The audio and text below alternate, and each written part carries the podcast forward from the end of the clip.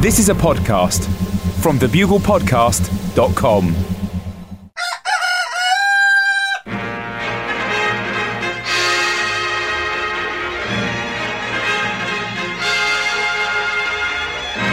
The Bugle, audio newspaper for a visual world. Hello, buglers, and welcome a little belatedly to issue 206 of The Bugle for the week beginning Monday, the 24th of September 2012, with me, Andy Zaltzman, in London 2012. Shh, shh. Can you hear that soft, sweet sound?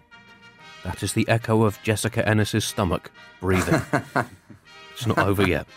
And joining me in New York City, a man who has been to two more party conventions than he had since he last spoke to you, so could well be Yes. a broken shell of a human being who can no longer see the good in people or understand the concept of hope. It's the horned helicopter of hilarity himself, John Oliver. Hello, Andy. Hello, buglers. We are back. Or, to be more specific, I am back. Uh, I, under- I understand that Andy has been laying down micro bugles like an incontinent hen over the last couple of weeks.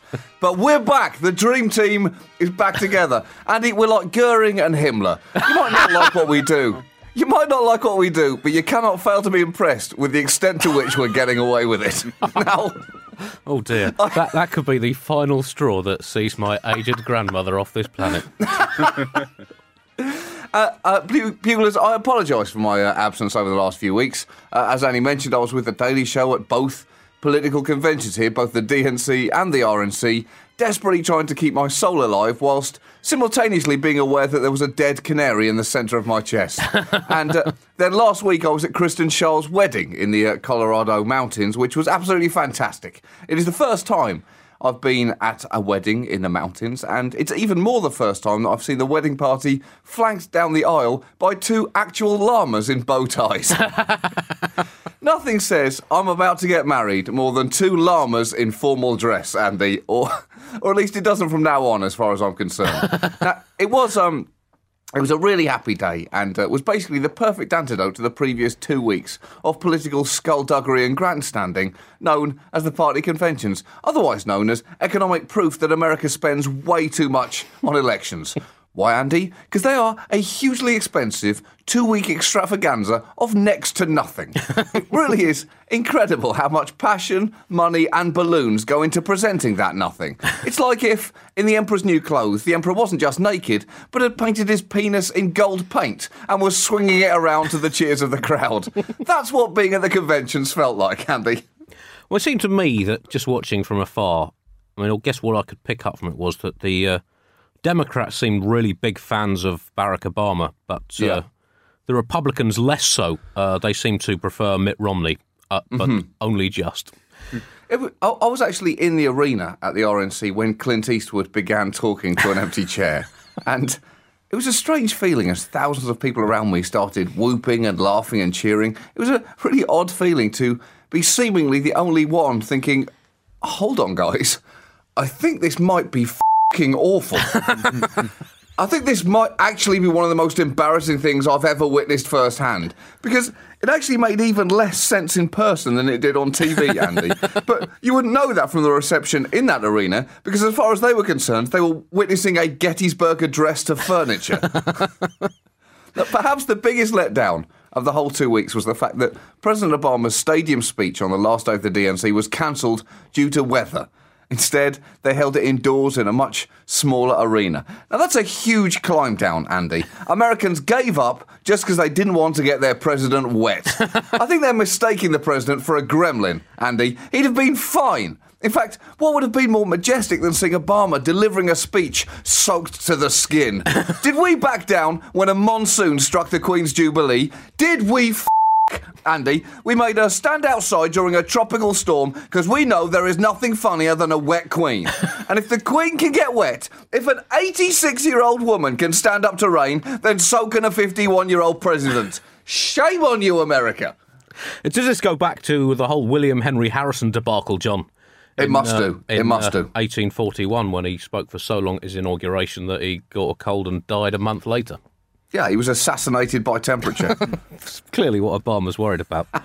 well, John, I saw Clint Eastwood a lot more positively than you, but then mm-hmm. I spent quite a lot of my career, particularly at the Edinburgh Festival, talking to empty chairs, so I can see what he was going through. this is Bugle 206. 206, of course, the number of consecutive table tennis matches won by Vice President Millard Fillmore in the White House in 1850 before he finally reported that President Zachary Taylor had died. I reckon he was still alive for the first 10 or 15, said Fillmore at his inauguration, and he had no answer to my slice.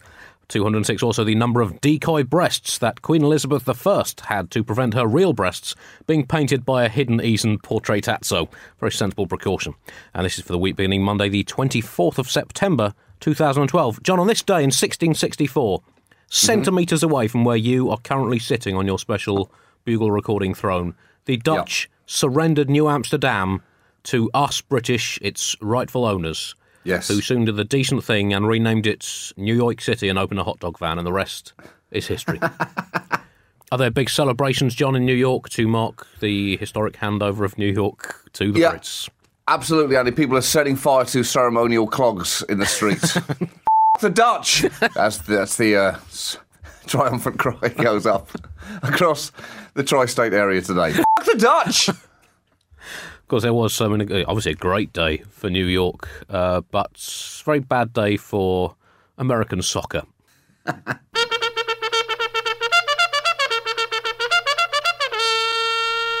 As always, a section of the Bugle going straight in the bin. This week, smartphones. Reviews of the latest smartphones to hit an increasingly competitive marketplace, including the HTC Dunk Nugget.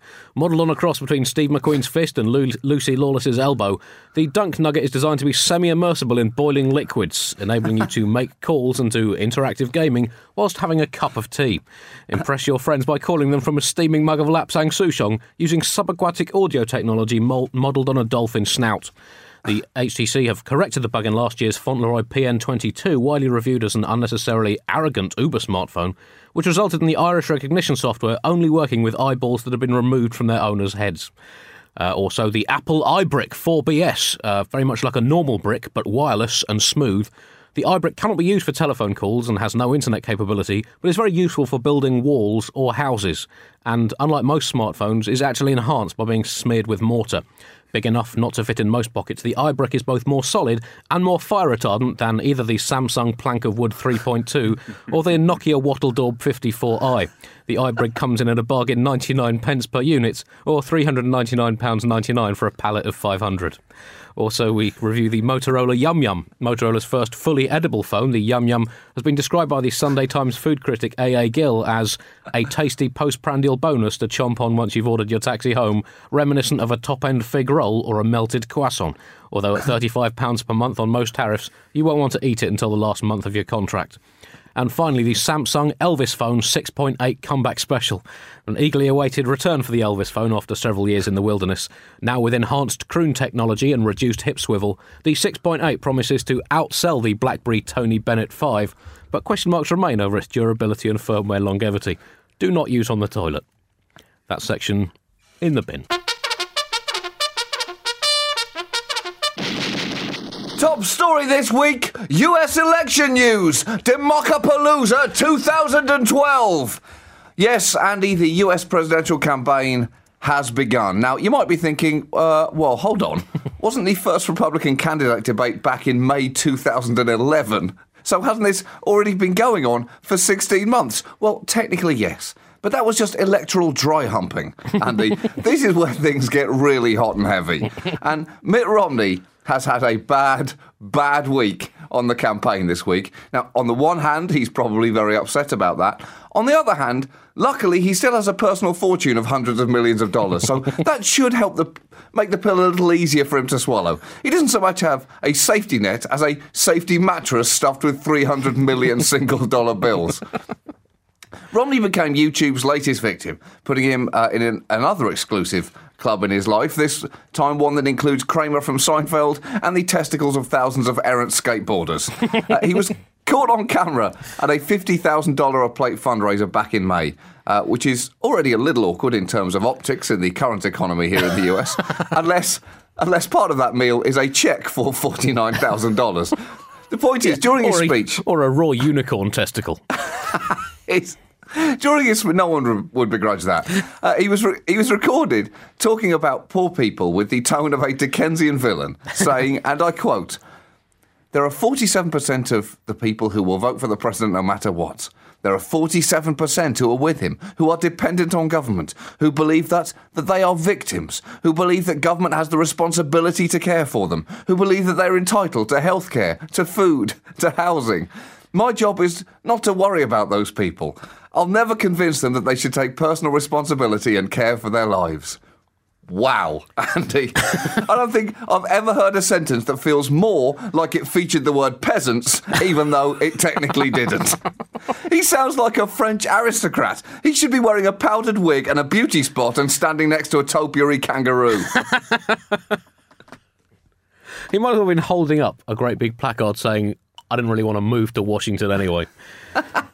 But so I guess he's a little politically indelicate, Mitt Romney, in a mm-hmm. kind of eating babies at a christening way. But it, it seems that he's also kind of delusional and possibly entirely unhinged because there doesn't seem to be a great deal of factual background to this as he wrote off the poor, the old, the sacked, those left jobless due to the financial shittery of people like him higher up the economic food chain, the disabled, war veterans, people who've bafflingly chosen to devote their lives and careers to something other than the generation of mega wealth. That is quite a large chunk of Yeah. American society to basically just completely write off. Now, it's either very stupid or extremely confident because when there's only 53% of the population left, he must be pretty damn sure he can get at least 50% of those 53.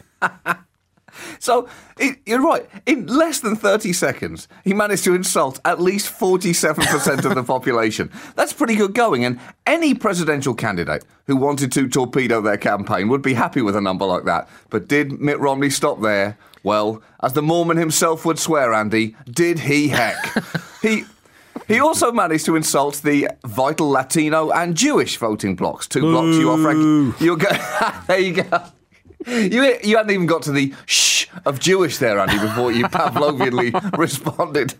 Oh, no, Two I was blocks. doing the Latino. So I did a classics Oh. degree. It's more the Latin, the Latin thing. I'm, The, uh, th- those are two blocks that you are frankly going to need if you're going to win Florida, which, electorally speaking, you pretty much have to.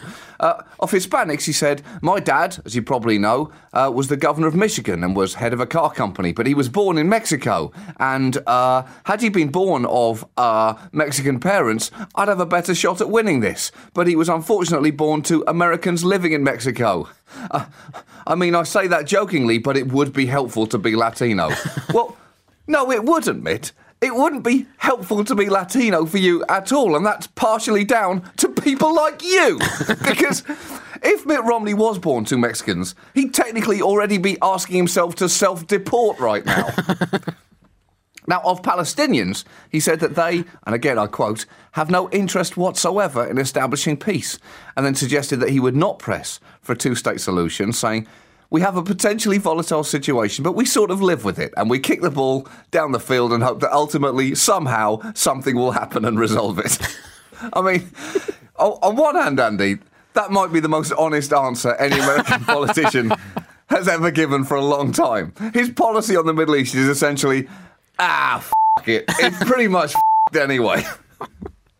What's the kind of clear-eyed precision you want from a president, Jonathan? also, I mean, it does raise question marks about how he would do as an American football coach. All right, boys, uh, kick it and then just wait around. Um, I hope for the best. One, two, three, go team! This last two months has basically featured Mitt Romney insulting everyone. when he insulted the Olympics, British people were up in arms. Little did we know that we would only be the first line on the back of his Insult Tour 2012 t shirt. they should actually get some of those t shirts made, Andy. Insult Tour. July 2012, Britain and Poland. August 2012, poor people. September 2012, Latinos, veterans, old people, Jews, Palestinians, people in wheelchairs, and at least 47% of the American population. I can't wait to see what his October tour dates are, Andy. He is coming for you, the Amish. But it's uh, it's very difficult for Romney uh, to to be seen to share the concerns of ordinary Americans. I guess the closest he can claim to have come to understanding the difficulties faced by ordinary Americans uh, stems from having seen the looks on their faces when he sacked them, and that that's possibly not quite enough, John, to see him through. I mean, I guess it's a tough situation that he can either claim with this uh, this uh, video taken at this very expensive fundraising dinner. He can claim that he didn't mean it, in which case he looks like a feckless tool who'd say anything to anyone if he thought it would benefit him, which actually isn't actually a bad quality to have as a president, or he can claim that he did actually mean it, which just makes him look like a. so, I guess I guess maybe he's just appealing to core Republican voters. I don't know. Well, he, he's hit back at the video saying that he stands by its contents, although he admits that his sentiments were not elegantly stated. but, but here's the problem, Andy. He's never sounded more comfortable than he did in that video. He's notoriously a stiff man who has struggled to emotionally connect with people. But in that video, for the first time I've ever seen him, his shoulders were relaxed. He sounded completely at home. And you realise that is where he's truly happiest. At dinners where each person is paying $50,000 and you get to whine about poor people. As a result, his poll numbers have been sinking like a lead octopus, and his popularity has not just gone through the floor, but he's personally kicked it down the stairs into a special dungeon. It, it does seem, John, that socially, uh, Romney has the delicate touch of a randy rhinoceros in a china shop full of figurines of hot lady rhinoceroses. And he's about as empathetic as a vicar at a funeral jumping up onto the edge of his pulpit wearing a replica Grim Reaper kit sticking his arms in the air and shouting, Whoa, you're dead! Ah! ah! You can't breathe, you can't sing, you can't do a fucking thing. Ah! Und- underground, underground, you're lying in a box and you're going underground. Underground, where's your pals gone? Where's your pals gone? Stand up if you're not a corpse. Stand up if you're not. You're cold, you're stiff, your family's quite miffed, you're dead. E-O, E-O, E-O, Off to the cemetery you go. You were someone's granddad, they're crying tears of woe. But you'll be gobbled up by worms or else you'll decompose. E-O, E-O, Mortis, rigor mortis. Ole, ole, ole. Amen. We will now sing hymn number 216, You're Dead and You Know You Are. He's like that oh. vicar, John. That is what he's oh, like. God. Andy, you may just have made the next funerals that all of us go to a little awkward. well, I know what I should not shout now. So I should definitely not shout that, even though every pulse in my body wants me to. The point is, campaign season has begun, and you'd all better brace yourselves for six weeks of premium grade bullshit.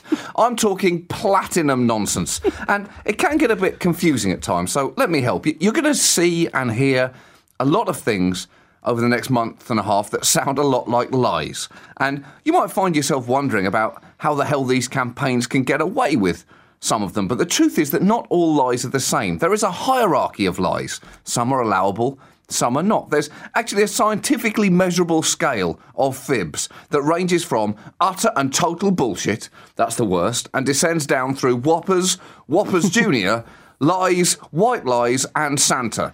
Now, that last one, of course, is the most acceptable form of lie available. It's a lie to children to help make the world a bit more bearable, like the Tooth Fairy, where we lie to children by saying that a magic fairy is going to leave you money under your pillow for your tooth, rather than telling them the actual truth, which is, of course, that a tooth fell out of your head and one day everyone you know will die. now, white lies. The Tooth Fairy, that's basically been the foundation of the European economy for the last 20 years.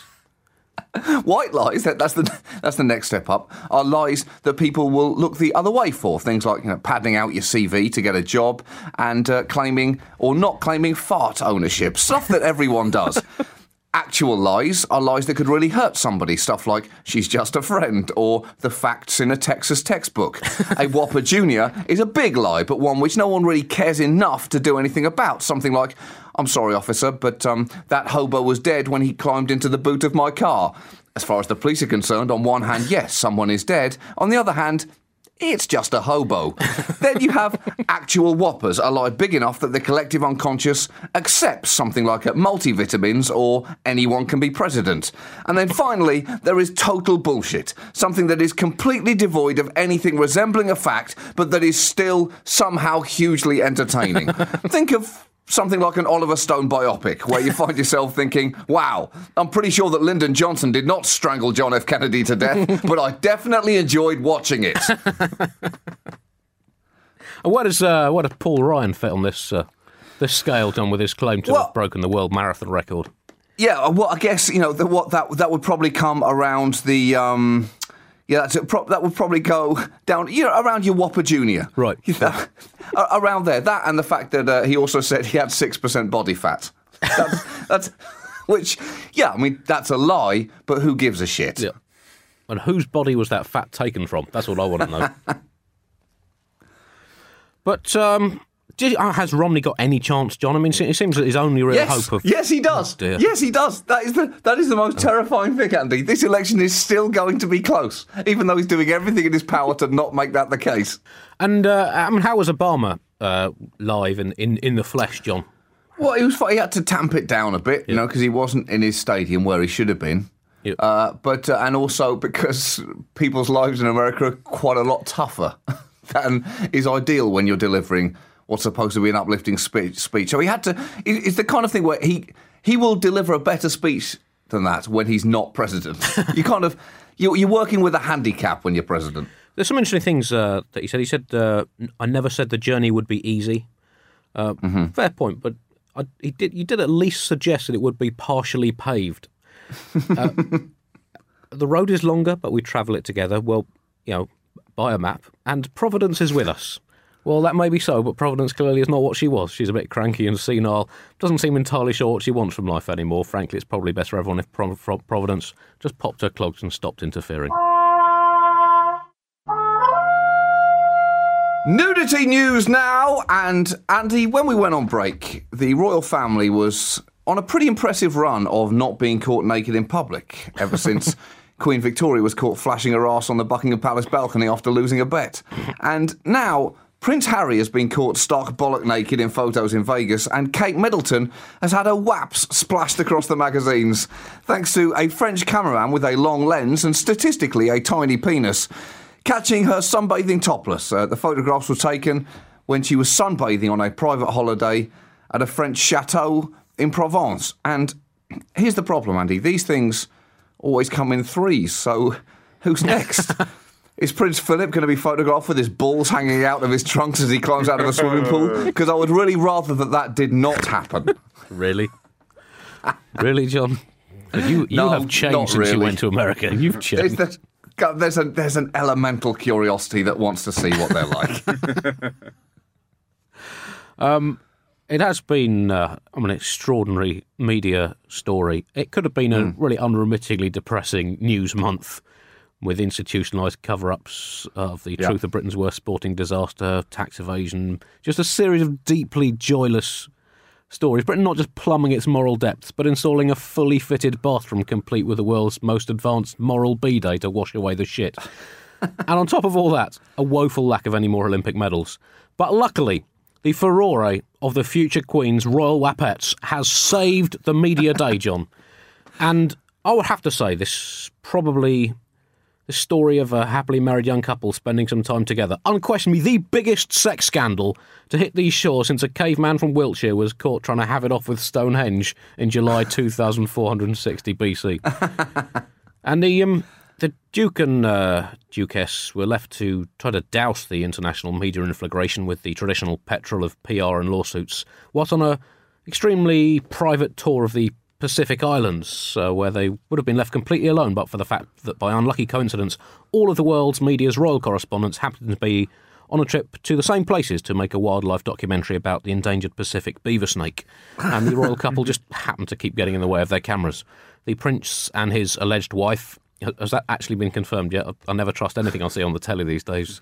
Carried out important official functions such as watching local people dance, being carried around on litters like the 18th century imperial supremacists all of us Britons still secretly dream that they are, and smiling in an array of pretty dresses.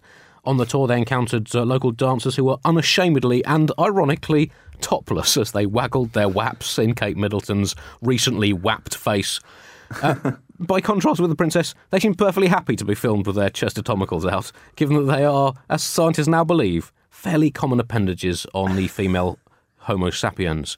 Here in London, John, a city that is rumoured previously played host to at least one and probably two of uh, Princess the Duchess of Her Royal Cambridge Highness Kate Middleton's bloops, clothed mostly, but uh, at times unclad. I mean, there's been talk of little else. Uh, rumours now suggesting that she will, in fact, have her breasts uh, encased in stone cladding to ensure this does not happen again.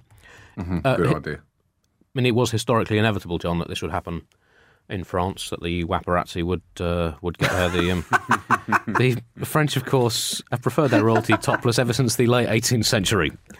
Kaboom! Take that, Marie Antoinette. The, uh, the royal family immediately launched legal action over the French photographs, but uh, they seem to have forgotten that there is something called the internet now, which means that getting something banned in print is close to meaningless.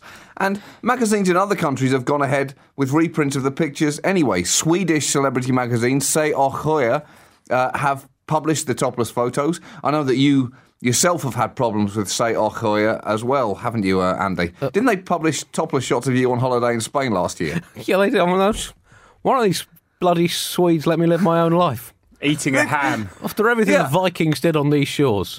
I think it was Now through this. those pictures that that was when the world found out that you have a very intricate architectural drawings of the Brooklyn Bridge tattooed on your back and a huge tattoo of Tina Turner in concert on your stomach. Yeah, but that does not uh, affect that does not affect me as a human being, John. That That's is right. my That's business. right.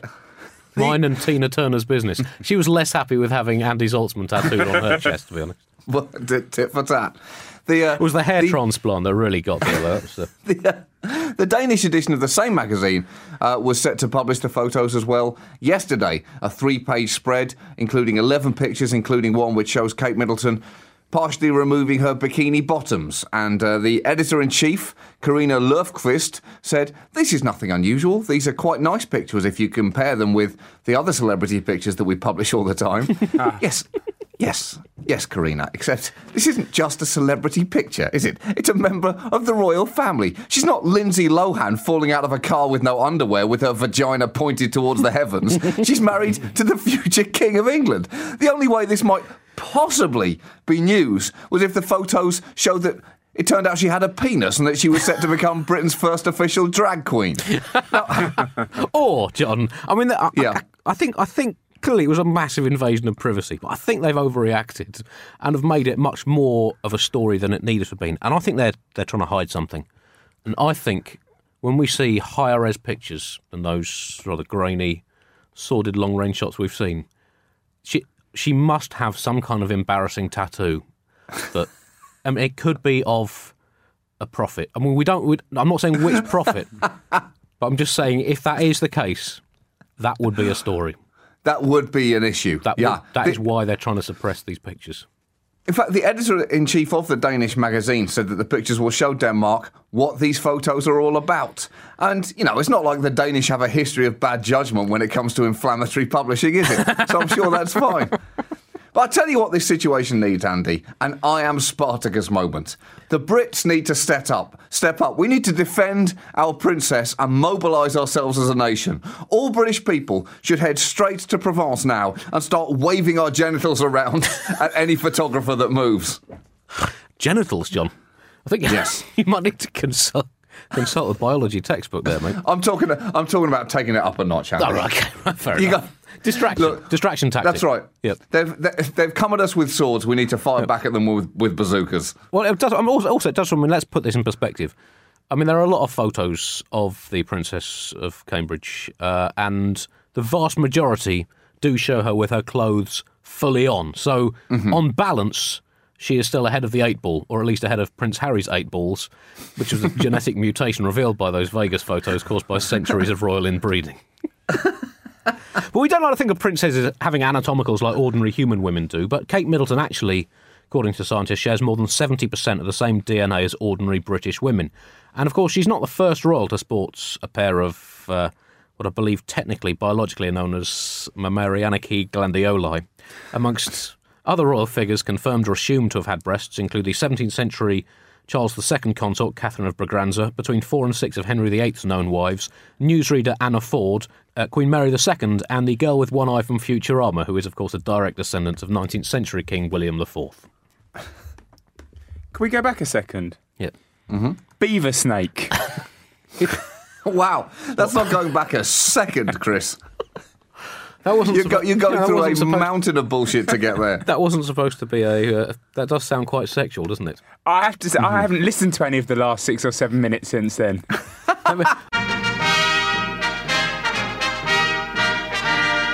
It has also been suggested, John, that this whole story shows uh, continuing misogyny in the media, uh, that the sexual objectification of women continues deep into the supposedly more equal and enlightened 21st century. And in response, I would say to that, well, if Eve hadn't eaten that apple, none of this would have fing happened. Wow, that's the misogyny double down, Andy. but also, it does rather suggest, John. I mean, there's been a lot of criticism of the media in this, uh, but I think yeah, we need to point some more fingers here, John, because those magazines have been flying off the shelves. yes, quite. So, I mean, I mean, the public is not entirely blameless here. It turns out, you know, the public might like princesses, but they also like breasts. And maybe that relationship is doomed to end in pain. I guess also we all have regrets. Maybe Kate Middleton now regrets disrobing. Uh, you know, anyone anyone could have seen anyone could have seen them from a public road if they happen to be passing with an industrial strength telescope. Literally anyone. Maybe she regrets that. And I, I think Barack Obama probably regrets after bumping off uh, Osama bin Laden that he did not use the words "America, we have hit the crackpot jackpot." Because if he said that, John, he would now be moonwalking back into office. and the question is, you know, will these lawsuits will it stop the Waparazzi trying to photogle princesses in future, or attempting to get lascivious snaps of the great and famous flobbing around with their frontispieces and back accessories out? Well, is the Pope a professional dance instructor? By which I mean, almost certainly not.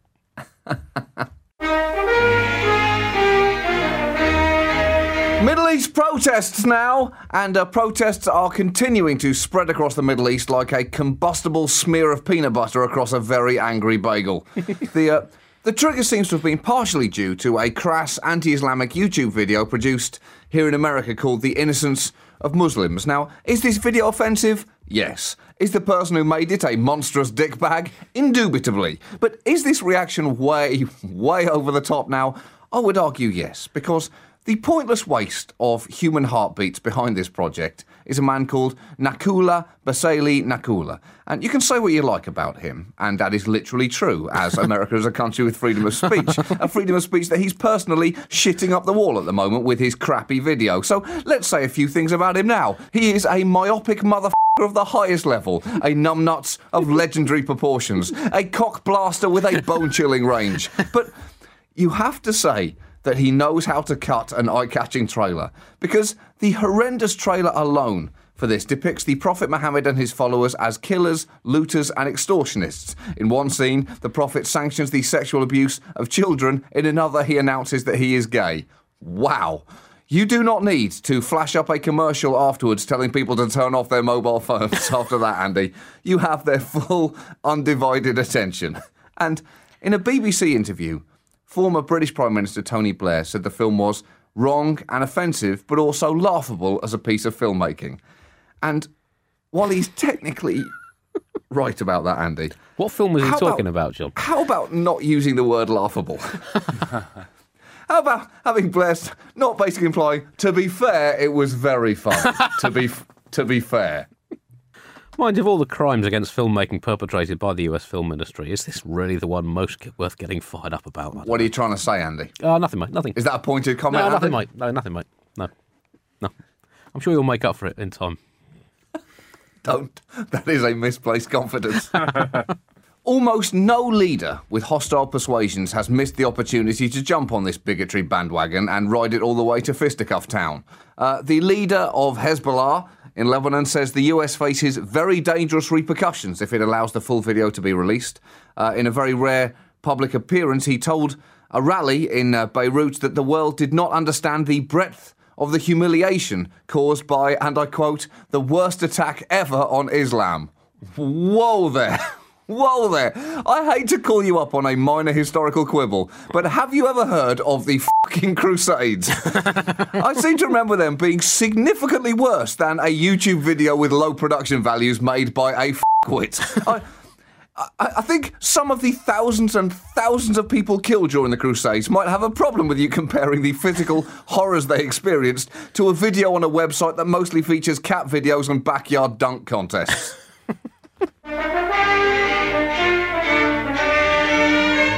Bugle feature section now, and the future of the Bugle. Uh, now, Buglers, as you're well aware, at the start of this year, we were divorced by Times Online after four years of marriage. Um, the last couple of which we didn't have the most communicative of relationships.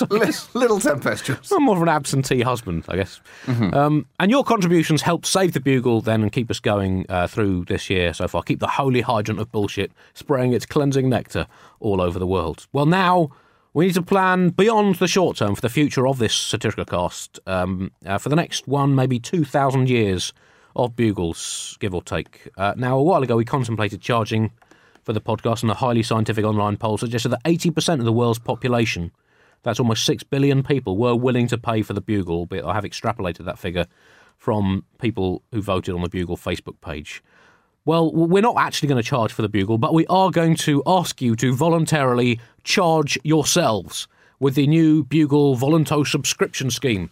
Uh, you can follow the link on the webpage, thebuglepodcast.com, and set up a recurring Volunto subscription whatever weekly or monthly sum you think the Bugle is worth to you. Maybe $300,000 a week. You know, if it's as worth as much to you as having baseball at Alex Rodriguez or football with Lionel Messi just knocking around your house. Doesn't need to be that much, though. Wha- Whatever you think uh, is appropriate. And you can also still uh, pay one off voluntary payments. So the show will hopefully remain free for all 7 billion potential listeners. If enough of you, 7 billion, help fund the podcast so it can remain both free to download and free editorially and commercially. So thank you in advance for your staggering generosity, uh, stroke. Well, I suppose that's better than nothing, stroke. Screw you. Does five years of free hogwash mean fing nothing to you? Audio delete is applicable. yes.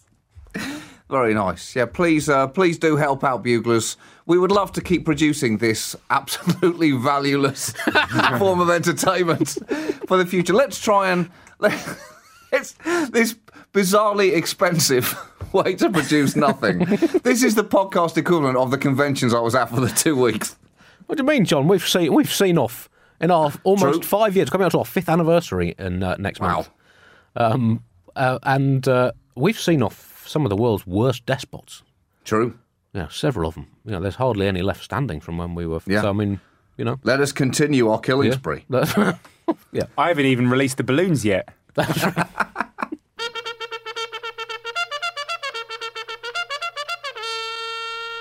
Your emails now, and uh, we have a phenomenal email here from Kate, who writes Dear the Bugle, in homage to the Bugle, I named a fake horse in a simulated horse game after the podcast. She. T- she turned out to be very successful, winning four stakes races and $175,000 in fake money.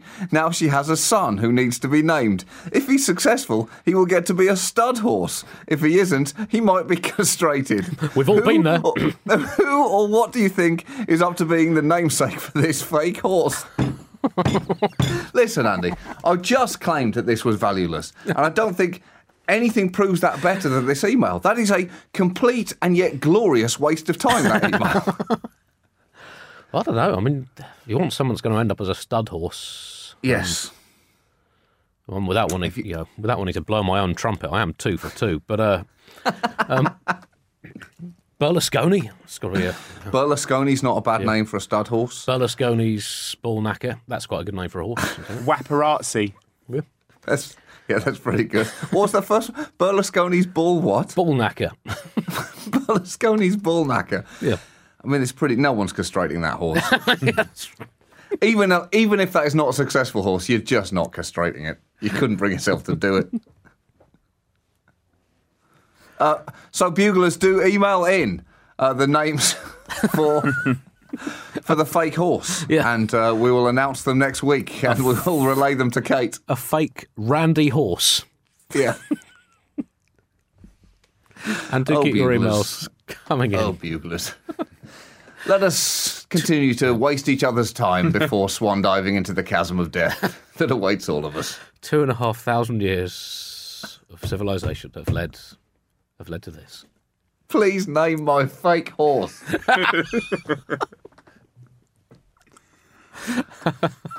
Actually, this this uh, one comes in from Tim, uh, a loyal listener, although not a paying one. He says, "Dear Andy, we can rectify that now.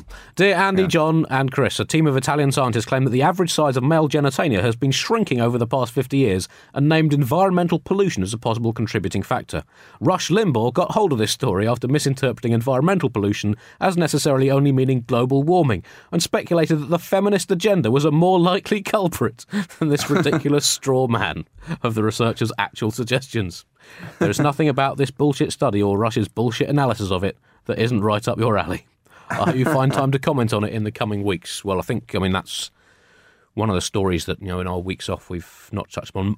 Also, Vladimir Putin, uh, John, we've, uh, I'm sure it was massive news uh, in America, but Vladimir Putin uh, really surpassed himself, uh, John, by um, he uh, tried to help some endangered cranes migrate by leading them in their migration, flying a hang glider. Yes. Uh, sadly, he did not wear the prosthetic beak that rumour had suggested he was going to wear. I think he should have worn the prosthetic beak, and I think he's he's really set an example for world leaders. I want to see David Cameron do the same, John. I want to see David Cameron dressed up like a pantomime salmon, hero- heroically swimming upstream, shouting, "Come on, little fishlets, snuggle up with your Uncle Dave." Then and only then will I consider. I want to see Mitt Romney knee deep in the Okavango Delta, screaming like a wildebeest, and having a go at zebras for turning up every year, expecting there to be free water for them. That's what I want to see from my leaders, John. God, I would love to see David Cameron dressed up like a salmon, leaping out of the water into a grizzly bear's mouth. I guess the uh, Bugle voluntary subscription scheme is basically it's like uh, Romney's attitude towards tax. Mm-hmm. You know, it's you know, if you can be asked and if you can afford it, basically. That's right. It's the most American way of funding anything. Well, that's it for this week's Bugle. It's uh, it's great to be back, Buglers. We'll be back next week with Bugle two hundred and seven. Uh, goodbye from me. And uh, goodbye from John. I'm just going to throw that in there on your behalf. and, Oh, um, thanks, Andy. That's all right. I'll save That saves me two syllables. Yeah, good. And uh, we're going to play you out with this little offering from Chris, the producer. In January 2012, the Bugle became an orphan, cast adrift, homeless and alone. It was saved by you. Without your support, there would be more pun runs, I wouldn't want to be Sinuiju in public. Sinuiju, that's another North Korean city. more singing, Oh, yeah! and less high class satire. Let's get rid of this fing horse. this horse is an asshole. There may even be no Bugle at all. Oh, boy. Jeez. Oh, boy. Imagine a world with no Bugle at all. Welcome to the Producer Chris podcast, coming up triathlon, but first, let's kill puppies. So help save the Bugle. Visit thebuglepodcast.com and click on the support icon. What are you? Cheap?